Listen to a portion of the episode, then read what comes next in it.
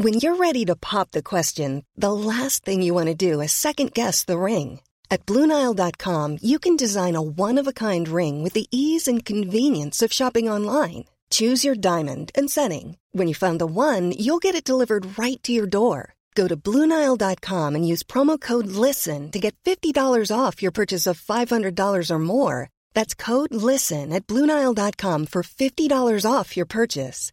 Bluenile.com code LISTEN. Many of us have those stubborn pounds that seem impossible to lose, no matter how good we eat or how hard we work out. My solution is PlushCare. PlushCare is a leading telehealth provider with doctors who are there for you day and night to partner with you in your weight loss journey. They can prescribe FDA-approved weight loss medications like Wegovy and Zepbound for those who qualify. Plus, they accept most insurance plans. To get started, visit plushcare.com slash weight loss. That's plushcare.com slash weight loss.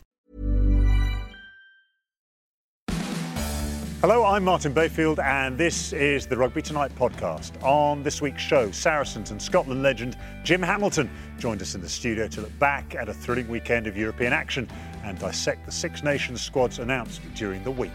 Here's the best of our Rugby Tonight insight and analysis from Brian O'Driscoll, Ben Kay, Sarah Elgin, and our studio guest. Jim, welcome to Rugby Tonight. Thank you. A little bit nervous coming through there. I thought the police were going to arrest me on the, on the way through. You're all right. You safe, isn't he, tonight? Yeah? Good, For good, now. good. For now, yeah. Don't say anything dodgy. Um, a tough game of the weekend at Parc Scarlets. Are you expecting the Scarlets to be as tough as they were? Um, yes, uh, they've been very good at home uh, all season, really, and especially off the back of us playing so well and beating them quite comfortably in the game at Allianz earlier, earlier on. It was a very, very tough game. Still feeling it now, especially on a six-day turnaround for another big game against Toulon on Saturday. Yeah, big old game on Saturday. Yeah, the, the, the, the Bones are probably feeling it a bit. You've, um, you've taken on a bit more of a workload than maybe you were expecting. Maro Itoje, George Kruis keep getting injured, and you have stepped in. How many games are you expect? How many games were you told you'd be playing? Um, I, I heard there was going to be a little bit of rotation, and I think in rotation, I think that might have meant I was on the bench and maybe for what was perceived of the, the smaller games I might have come in and played.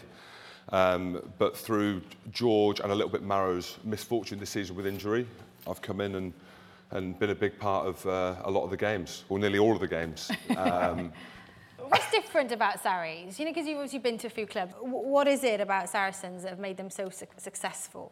Um, I think it's, it, it, it's a few things. I've been very, very lucky in my three, but this is my third season now to have won the Premiership in my first year and then gone on to one, win the double last year, which was fantastic. And I think that you look at Saracens, they talk about the story over the last six or seven years. It's a culture that's been building, it's success that's, that's been in the making for a good few years. And I think now you'll start to see the fruits of the, the initial model that was probably put in there by Brendan Venter and a lot of the kind of older players uh, gone by.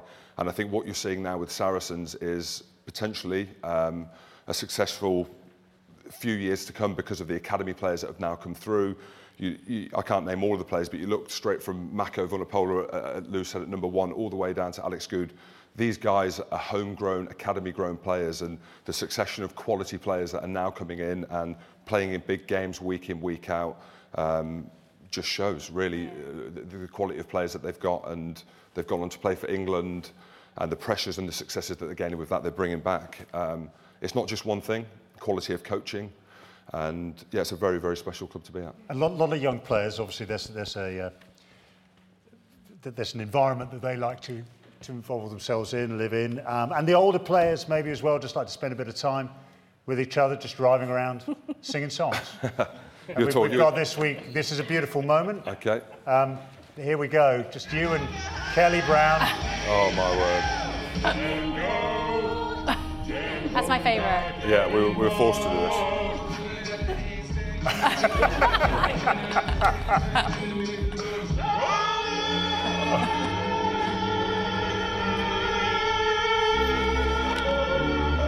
Your lungs are burning there. Yeah, they are. Yeah. They are burning. Yeah. Nearly. Kelly can sing as well. He, he has got a great, Kelly Brown has got a great singing voice, He isn't he? has, yes. Uh, So have Absolutely you, Jim. So have you. so have I, yeah. Slight, slightly embarrassing. We are serious sometimes, genu- genuinely. On the way to training, we, we do take it seriously. It Quite might not enjoyed show that. That could be like a regular fixture on exactly. the show. And that was in my Ford Mondeo, so that was I got a little bit of stick for driving around in a Ford Mondeo. Not that there's anything wrong with a Ford Mondeo, but No, other cars are available. yeah, other policeman cars. behind you. Yeah, exactly. Yeah, exactly. Well, at least the front half's a Ford Mondeo. It's fine, though, don't worry about it. Exactly. Um, okay, let's move um, on to a bit of Six Nation talk things. Obviously, Scotland announced their team today. Yeah. Um, I take it you've seen the squads. Yeah, I've not. I've seen a couple of the players that I, I actually haven't recognised. I didn't recognise their names, which is always interesting. Yeah, and I guess that's my, that's my point because for the first time, well, maybe like this year and last year actually, for the first time in a while, that there's strength and depth now, and there are real numbers that they've got to play, uh, pick from. Yeah, definitely. And um, you obviously, we all saw what Huw Jones did in the autumn. No one had heard of him, heard of him unless you followed the Super 15. And I think like now, like like you said, we've got strength and depth. Uh, the quality in which Glasgow are playing at, um, the, the leaders in the team, guys like Jonny Gray and Finn Russell, have had more and more experience at a successful club.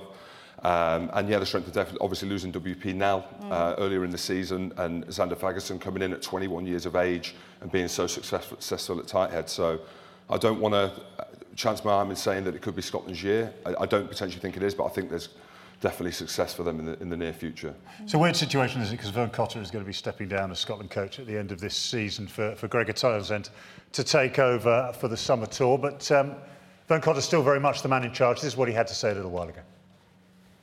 Probably a little bit bigger the squad. A few um, a few centres. You'll notice that um, Huw Jones is in there. Matt Scott's made his made his way back in, which means that um, you know some players can play several positions. Huw Jones can play fullback, for example. So gives us gives us a few options with this number of players. Um, you mentioned WP Nel. He's saying he's out. He's in the squad. If he doesn't play, how much of a blow is that to Scotland? Yeah, I mean, eh, like I said, it is a, Blow is a good player, a very good player, who's obviously come through the resident uh, residency system. Uh, he's, he's done a fantastic job at Edinburgh. But a young lad like Zander Fagerson, having come through the whole Scottish Academy, 21 years old, which is a very young age to be playing tight head prop, um, just bodes well for the future. But WP Nel is a big loss because you need strength and depth. Front rows now generally last 50, 50 minutes, 60 minutes if they're very, very fit. So the bench that's actually coming on to succeed them on the pitch are generally just as important as the guys that, that, that then leave. It's a big loss for him as well because you know we've, we've all been saying uh, that Nel was pretty nailed on for a Lions tour place and, and maybe even Test. So to not get that opportunity in the shop window, it would be huge for him, particularly with Tadhg Furlong coming through and, and uh, Dan Cole obviously sort of perennially there.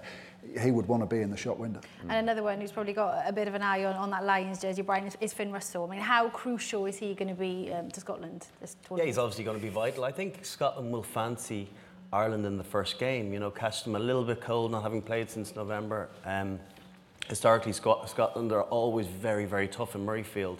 But I just love the way Finn Russell is, is marshalling his uh, Glasgow around in the European Cup and in the Pro 12. And if he does the same in, um, in Six Nations, you know, there'll be a force to be reckoned with. And he is probably not an outside bet for a line spot, but you know, he, you would imagine he could be an excellent tourist. He mightn't be a test player, but he could be a brilliant guy to guide the midweek team. So, yeah, keep your eye on the Six Nations with him. Let's talk Wales then, shall we? So nice to talk about Wales when Austin isn't here. I said it's lovely. I So nice like to do anything when Austin isn't here. You're not wrong. Um, Benny, um, so Rob Howley um, announced the team uh, this week, seven uncapped players. And I think there's a lot of excitement around this squad because just in terms of Rob I- I being a bit conservative. I think Rob Howley got a bit of stick, didn't he, Yeah, he did. after the autumn internationals, um, partly because of you know, Wales' style of play, but also maybe not blooding some of the youngsters um, when he had the opportunity in, in the autumn. So to actually have seven new guys come into the squad is, is big. Um, whether how many of them will get an opportunity or not depends on injuries. Owen Williams from the Premiership, obviously, his uh, a call up for him is big news. Um, uh, Thomas Young as well. We've all been championing his case. I'm not sure either of those will feature early on. Um, I think Thomas Young could well do if Warburton uh, or Tipuric got an injury, he could come in. But I think probably Moriarty's looking at the six or Tipuric uh, if um, everyone's fit. Um, but he, you know, injuries, he could well come into it, and he would do a great job for them. He's been the form seven in the Premiership. Uh, where I think maybe early on we could see one of them is is uh, one of the two wings that have come in. Um, Ashton Hewitt and um, Steph. uh, Steffan Evans co- coming in uh, just with George North's sort of injury problems and, and it's not quite seemed to fit as well as it did a couple of years ago for Wales. I just wonder whether they might sprinkle a bit of uh, new blood into that uh, back three. Yeah, especially if they want to kind of play an expansive game, which I think they, they want to do. You know? The other significant thing, Brian, of course, is the change of the captaincy. Alun Wyn Jones now captaining instead of Sam Warburton. Clearly a very capable captain, but how is that going to change the dynamic of the Welsh team and maybe, as Ben was saying, the selection in the back row? Yeah, I think it throws it up for grabs. I think they're probably looking for the same reaction that, that uh, a similar reaction that England got from Chris Robshaw when the captaincy was taken away from him. He probably had one of his more influential years in a, in a, in a white jersey after that. It took the pressure off. He didn't lead them, need to lead them. He was able to focus on his own game. For me, Alun Wyn Jones is a front runner for the Lions captaincy. He's been captain of Wales before. Uh, he's captain the Ospreys. He's a class leader, a guy that everyone respects because of the way he plays uh, and the way he, he wants you to follow, but also the way he speaks. Uh, so he, I, I, think it'll be a pretty seamless transition. Uh, and looking at the form books, you have to you have to think that Tipuric is going to be the, uh, the starting seven. So whether Warden s- slips over to the blind side, we'll have to wait and see. Yeah, and obviously front runner as a Lions captain, Alun Wyn Jones. What about the Ireland squad, Brian? It, has, it won't be announced yet, but are you expecting any surprises? Anyone that you would really want to see in that squad that maybe hasn't been there yet? Yeah, there's a few guys. Obviously, the, you know the, the, the standard players you, you would anticipate the, the big names, but there's a few guys, particularly with the injury to Sean Cronin and the way that Munster are playing, the front row are playing. Niall Scannell, uh, who hasn't been capped yet, you'd have to uh, imagine uh, that he'll be in the mix. Uh, Jack Conan's had a huge uh, had a huge performance last week for Leinster. Uh, again, a very competitive back row. He's probably sixth or seventh down the pecking order. But with a couple of injuries, he could easily find his way in. And even up north, even though Ulster have probably flattered to deceive and aren't going to be uh, uh, continuing the, in the European competition into the quarterfinals, I think Stuart McCloskey has really put his hand back up again. Um, he, he, didn't feature in the summer tour, he didn't feature in November, but he, he's put in some really big performances. So Joe Schmidt has to sit up and pay attention to that. Yeah, and he'll be announcing that squad on Sunday. The England squad will be announced on Friday. We'll be, de- we'll be chatting that through in the build up to the Montpellier Northampton game. Austin Healey and David Flatman are my guests in the studio for that one. Okay, let's start taking a look back at the weekend's round five Champions Cup matches, and we start with Pool 1. Munster, 20 points, already qualified with a round remaining. It's just like the old times, isn't it? Munster back on the European scene. And maybe what's not as familiar is Glasgow in second, just behind them on 14. They will head to Leicester this weekend, knowing that a win would uh, get them a quarter-final for the first time. Yeah, and a big, big season for Munster. Huge story around them, obviously. Um, Racing at the bottom. Interesting tweet from Ronan O'Gara, coach at Racing. Well done at Munster Rugby and its supporters. 16th time the club has qualified for the knockout stage. Incredible consistency. Hashtag we are all proud. Brian O'Driscoll, is that the tweet of a homesick man? Do you think he's trying to keep his hand in with them? I think he might be, don't you? Cynic. cynic. Yeah, it's the old. I'm, i know I'm over in France, and yes, Racing are my team, but they're really my team. um, now it's inevitable that at some stage Rog will come back. Um, he's playing his trade. I think he's been smart going over and, and learning away from Munster. Um, and obviously they're, they're going great guns, and he's still a, a, a fond follower of them. They're his second team allegedly, so that's not so great when they're in their group. But um, listen, Munster are playing incredible stuff at the moment. They've got that buzz back. Um, in Thomond Park, but it's their performances on the road that have been really impressive. Big uh, wins in Racing, uh, very close in uh, in Leicester, and then obviously a big win last weekend in Glasgow. So yeah, they'll be looking for a home quarter final. Um, no team would want to go to Thomond Park uh, the way it's roaring again. You know, they're, they're still playing for Axel. That, that's evident, you know, in the passion that they, that they play every week. But it's, it's about even more than that, I think, isn't it, this year for them? Because there are elements of their game that have just, you know, like defence, for example. The defence have been phenomenal this season. Yeah, Jacques Nienaber was brought in by Rassie Erasmus. Um, I think it's a combination of the two things. I think, yes, the Anthony Foley untimely death um, was the spur in their season to get them going, but I think it's a lot more than that. I think all the work that's gone on a pre-season is starting to come to fruition. Um, their leaders have stepped up to the plate uh, in an area that I thought they had a perceived weakness, where I, I thought at the start of the season there's no way with the front five like they have, whether they can win the European Cup. Now it seems to be their strength. Their front row uh, is going to be pushing hard for Irish honours.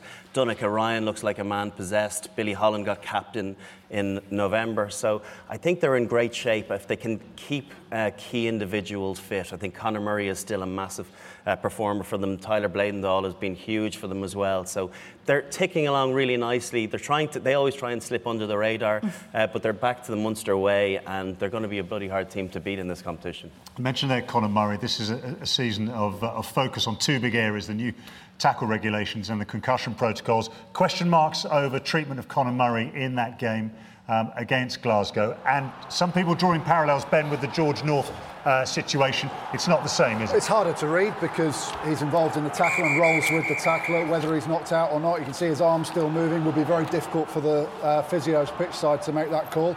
Let's have a listen to the referee. I've been called from the side for HIA to use. Just a number nine. Is 100% perfect use of the new protocols that have come in because the decision wasn't made by the physios on the field because they didn't see it, and a message has been passed on. Now, whether that's come from the medics or whether that's come from the TMO, I don't care we were never going we were never trying to solve this problem in one go. We were just trying to make it better and as safe as possible. We couldn't have an instant answer straight away. And I think some people took it that way when, when it was announced and said, oh, right, we've had a couple of people knocked out and nothing's been done about it until it's too late. There, they've got it absolutely spot on. As soon as they've realised, they've come on, drag the player off, and that is showing that actually the system is getting better. And each time we have a failure like we did with the George North incident, it has a knock-on effect down the line and makes our game safer. Jim's all very well us sitting here and, and, talking about the new protocols. I want to hear from, from, from current players. I mean, what, do, what do you make of them? Yeah, it's a very tough one, isn't it? Because as a player, you're very competitive. You always want to stay on the field. And there are times in a game where you take big hits and um, you've not been concussed, you might be slightly dazed. And I think you look at, look at Conor Murray there, was he knocked out? We don't know. Only he knows that. It obviously wasn't as bad as George North's. Sometimes, as a player, you want the decision taken out of your hands. So, therefore, if there's any doubt that you've been concussed or you've got to think the adrenaline, the adrenaline's going in the game, you know, you've got the crowd on your back, but because it's so current and because we are in the early stages of these things, I think medics now need to take it out of the players' mm. control. they have obviously got the iPad there, they're, they're looking, they've, they've got access to all these things. They've got doctors' pitch size, they've got physios in all corners of the, uh, around the pitch now. Um, it is a very difficult one, but it, I, I think it's good that it's high profile. It needs to be. It needs to be for the good of the game. Yeah, and it's good that it's high profile that we're talking about it so people praise when they get it right, can't hide when they get it wrong. Um, Big win for Munster. The opportunity still there for Glasgow. They may view that loss to Munster as a missed opportunity, still very much in the hunt. We could talk about their prospects. Be much better if we could talk to their head coach, Gregor Townsend. And look at that, Gregor Townsend. For the first time, we have someone on Skype who has a picture on the wall behind them. That is a huge, hugely reassuring. Uh, Gregor, thanks so much uh, for joining us. Um, what's the feeling amongst Glasgow? Are, are you still champing and, and gnashing your teeth that it's a missed opportunity, or does it spur you on to greater things against Leicester? Well, the, the players were very disappointed after the game. It was a, a really physical, intense game. Uh, we put a huge amount of effort into the game, like like Munster. So to not get the reward from that effort, um, the rewards of a win and also a quarter-final place was disappointing.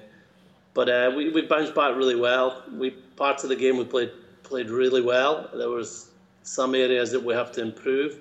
But I've been really pleased with how we've trained this week. Um, the players are fit, full of energy, and looking forward to the game at Welford Road. When the when the pool was drawn, we saw you would have seen clearly that you're in a pool with two former champions, runners-up from last season. A lot of people would have thought, well, that's Glasgow. They're going to put up a fight. They're going to be tricky at Scotstoun, but they're not going to qualify out of this group. It's now highly realistic you will qualify out. When you saw that pool, did you think, yeah, we can do this? We've got the right squad, we've got the right mentality. Yeah, I think we, we saw the challenge. Um, the the fact that we're going to play Racing, who we played last year, uh, home and away. We knew them. We know what, what a great team they are. To play Munster in Europe was going to be something new for us. We, we play them regularly, but never in the Champions Cup. Uh, and Leicester is a, was always a, a fixture we look forward to. We, as a club, we played them, I think, about 20 years ago. But to, to take them on, to take them on at Welford Road was something where we thought, yeah, this will be a very tough group, but um, we believe in our squad, and at least we thought that the teams would beat each other in our group. Um, which wasn't the case uh, so much with with Racing. Um, and we, we've seen also how Leicester have played much better at home than away from home, and how this will be a big test for us on Saturday. Okay, is there a better time to go to Welford Road given their form at the moment, or or is this actually a pretty bad time given their they're hammering out in Paris on the weekend? We'll, we'll see. Sorry, my lights are going off. my computer is multitasking at its best. yeah. Uh, I will see that Le- Leicester have got a great home record in Europe, um, and that's evidence this year. One of the only teams to have beaten Munster over the last few months. Uh, they've got a lot of pride when they play at home. We'll see a reaction to to their defeat last week, um, and they will really take us on. They, they'll obviously have memories of their defeat up in Glasgow a couple of months ago. But we're excited. Uh, we we know we've got an opportunity. If we win, we qualify for the first time into the quarterfinals, and the players are really excited about this game.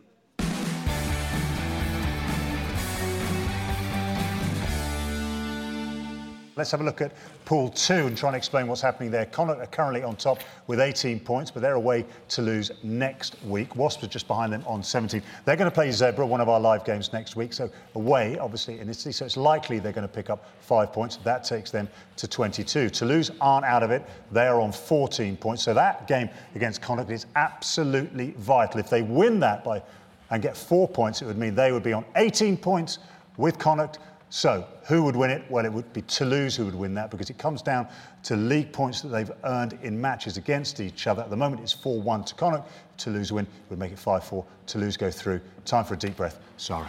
Oh. Thank you very much. That was beautifully explained. Yeah, well done, Martin Bayfield. Um, let's talk a little bit about the, the, the Wasps game then, and, and specifically, Benny, about um, Cipriani's yellow card. Um, you had a tweet, didn't you? Yeah, someone tweeted me. Calling you an expert. Uh, Good to know your view on the penalty try and yellow card as the more expert. I'm not sure I am, but poor ref decision in my opinion. and actually, think? quite that reflected quite a lot of people's opinions on Twitter. Okay, let's move on to pool three then, shall we? And here are how the teams stand after round five. Saracens have now qualified on 20 points. This is what we know. Toulon on 15 points, um, and the two sides will meet, of course, Saturday at the Allianz. We'll be covering that live game on BT Sport 2. So Saracens will be looking to confirm a home quarter final. Toulon, I guess, just want to get into the quarter-finals, and in recent weeks, Saracens have been pretty uh, difficult to beat at home, haven't they?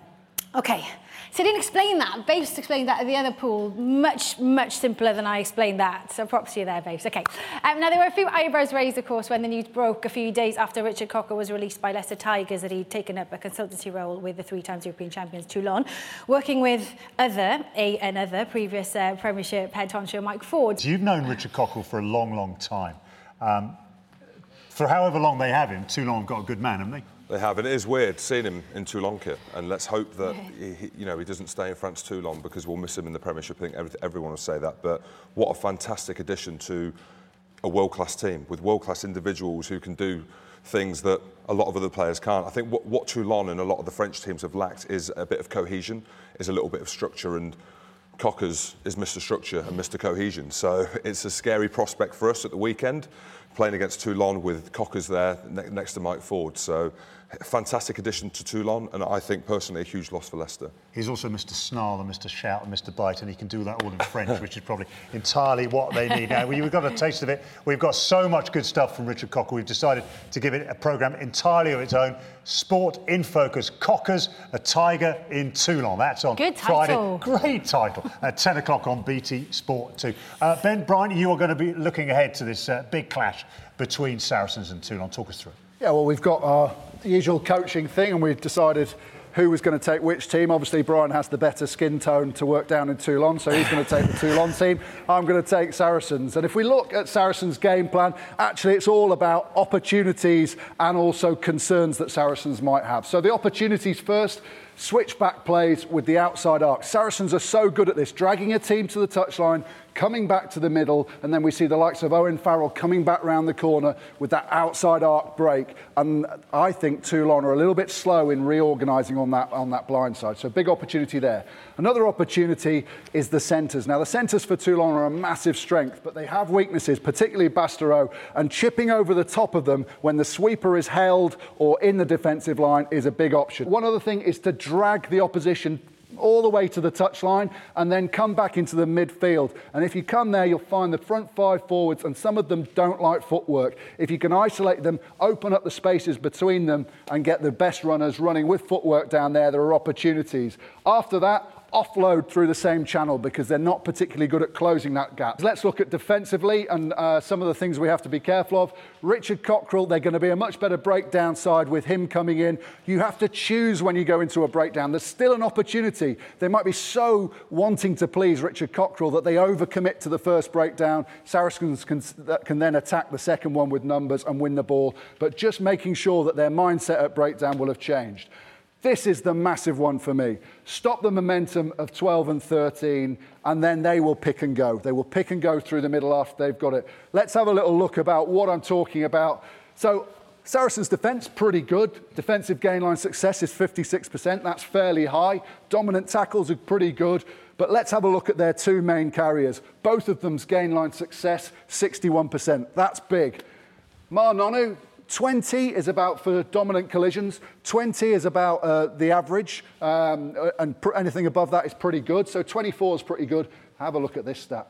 Bastareaud, 55% of his carries, he wins the collision uh, battle. So that is something that Saracens are going to have to attack. Marcelo Bosch, they're without Barritt, so they're going to have to rely on Tompkins in the midfield doing his job, but you have to cut them early and stop them getting over the gain line. And finally, you can't throw the kitchen sink at that because Ma'a Nonu has a short game that is absolutely fantastic. Both his short kicking game, but also his ball uh, over the top. And if Saracens defend how they often do, with the outside centre channel flying up from the wing on an, on an out to in, then Nonu, if you don't get to him and stop the ball, he has got the passing game to go over the top of you. And when you've got the likes of Tuisova on the wing, it's a huge threat. So, yes, they have to stop the momentum of 12 and 13, but equally, they have to make sure they stop the ball because Ma'a Nonu has the, has the skills to get it out wide. He certainly does. It's interesting hearing you talking a lot about Toulon. For me, really good teams don't have to focus on the opposition that much. They're able to concentrate on their own game, and if they implement it well, well, then no one can live with them. And definitely Toulon are in, are in that category. Just one of the things that you touched on, breakdown efficiency. And yes, um, now that uh, Richard Cockerill's there, it'll improve, but he's only there a week. So, you know, whether it's going to improve from sale, we'll have to wait and see, but it's going to have to be a little bit better than that. Now, 94% of anything would appear to be really impressive. It's the third worst. Montpellier and Leicester, the only two sides that are worse. That works out at four and a half uh, rucks lost in a game. It's very hard to get any level of momentum when you're learning, uh, losing ball and turning ball over. That leads me on to 17 turnovers a game. That is astronomical. To get continuity, to get into a game in any shape or form, you cannot turn that ball over. Uh, and then it leads me to, to the Giteau influence. Now, he came on with five minutes into the second half of the weekend, and what this guy does, he gives a certainty uh, to his team and he gives a direction. If you look over the last number of years, he's been there five seasons. Whatever about those stats, look at those two. With Giteau, 75% success rate. Without Giteau, 54. That says it all. Whether he's playing 10 or 12, this guy is pivotal to their success.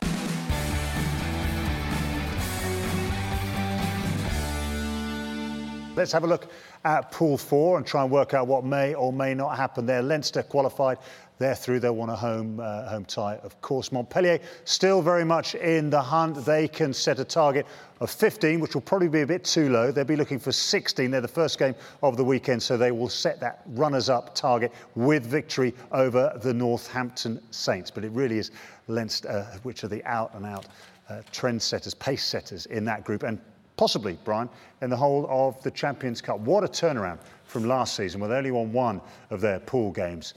How impressed are you with how they've turned things around? Yeah, really impressed. I think Stuart Lancaster coming in has been a great signing for them. Um, I think it was a bit of a blip uh, rather than um, than the norm last year. You know, they've qualified more often than not. Uh, it's, but it's the manner in which they're playing, the style, the offloading game, scoring a lot of tries.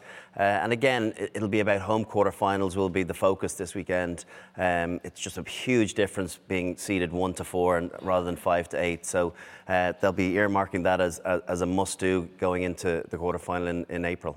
Jim, obviously Stuart Lancaster has got into Leinster and he's done some great things and um, and he's obviously had a real impact. But that, I guess that's often the case, isn't it? Sometimes it just takes a different voice to just to transform a, a team's form, if you like. Yeah, definitely. I think one of his first games in there, they got beat by 50, I think, mm. um, and everyone was slightly worried for him. I've never worked with Stuart, but I've heard he's, he's a great technical coach.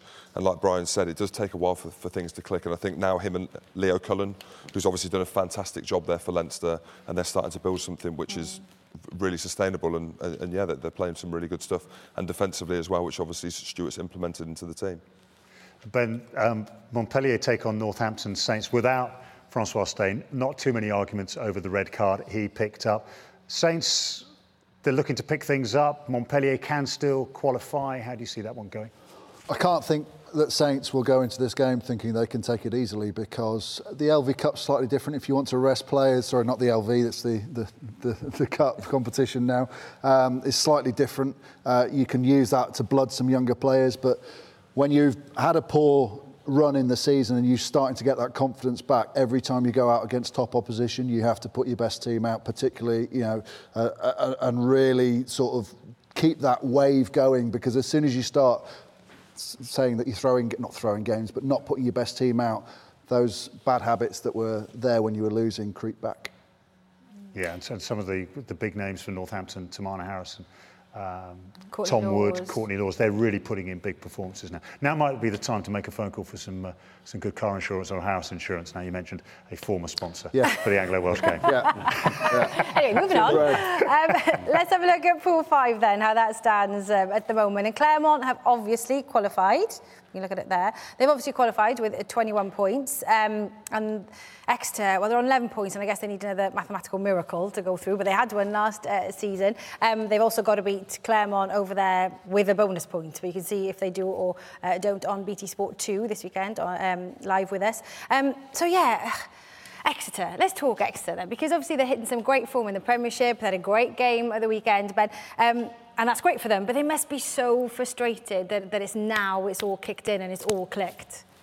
Yes, they will be, but at least it has clicked. Yeah. And, um, you know, it's difficult. Europe's such a funny competition because you do badly in the first two rounds. It's almost impossible to get through. Um, you know, we have seen it, and, and we saw it with Exeter uh, last year, but um, yeah, you, for them now, again, it's about the quality of the performance and keeping that going. Because actually, when they get back to the Premiership, they'll be one of the feared teams, uh, probably you know the form feared side at the moment, and they seem to have a lot of their injuries back now, which. You know, speaking to Jim, Saracens have lost a lot of theirs. Tigers have got a lot of injuries.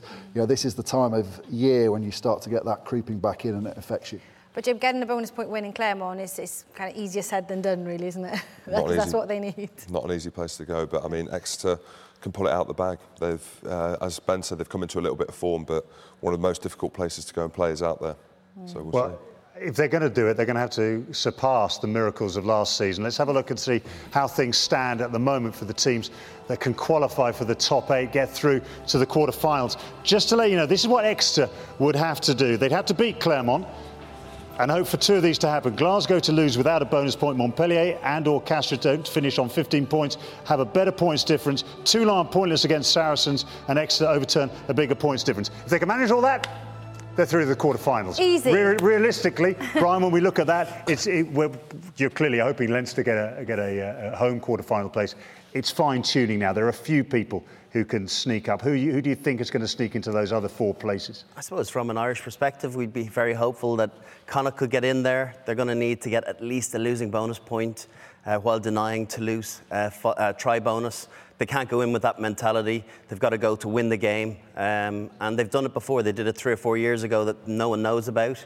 Uh, so, yeah, fingers crossed for them. Good stuff.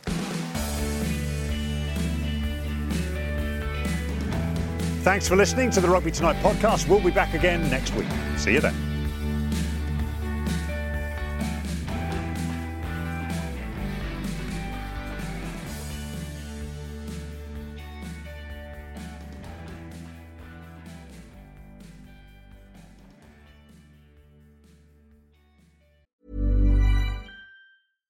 Want flexibility? Take yoga. Want flexibility with your health insurance? Check out United Healthcare Insurance Plans. Underwritten by Golden Rule Insurance Company, they offer flexible, budget friendly medical, dental, and vision coverage that may be right for you. More at uhone.com.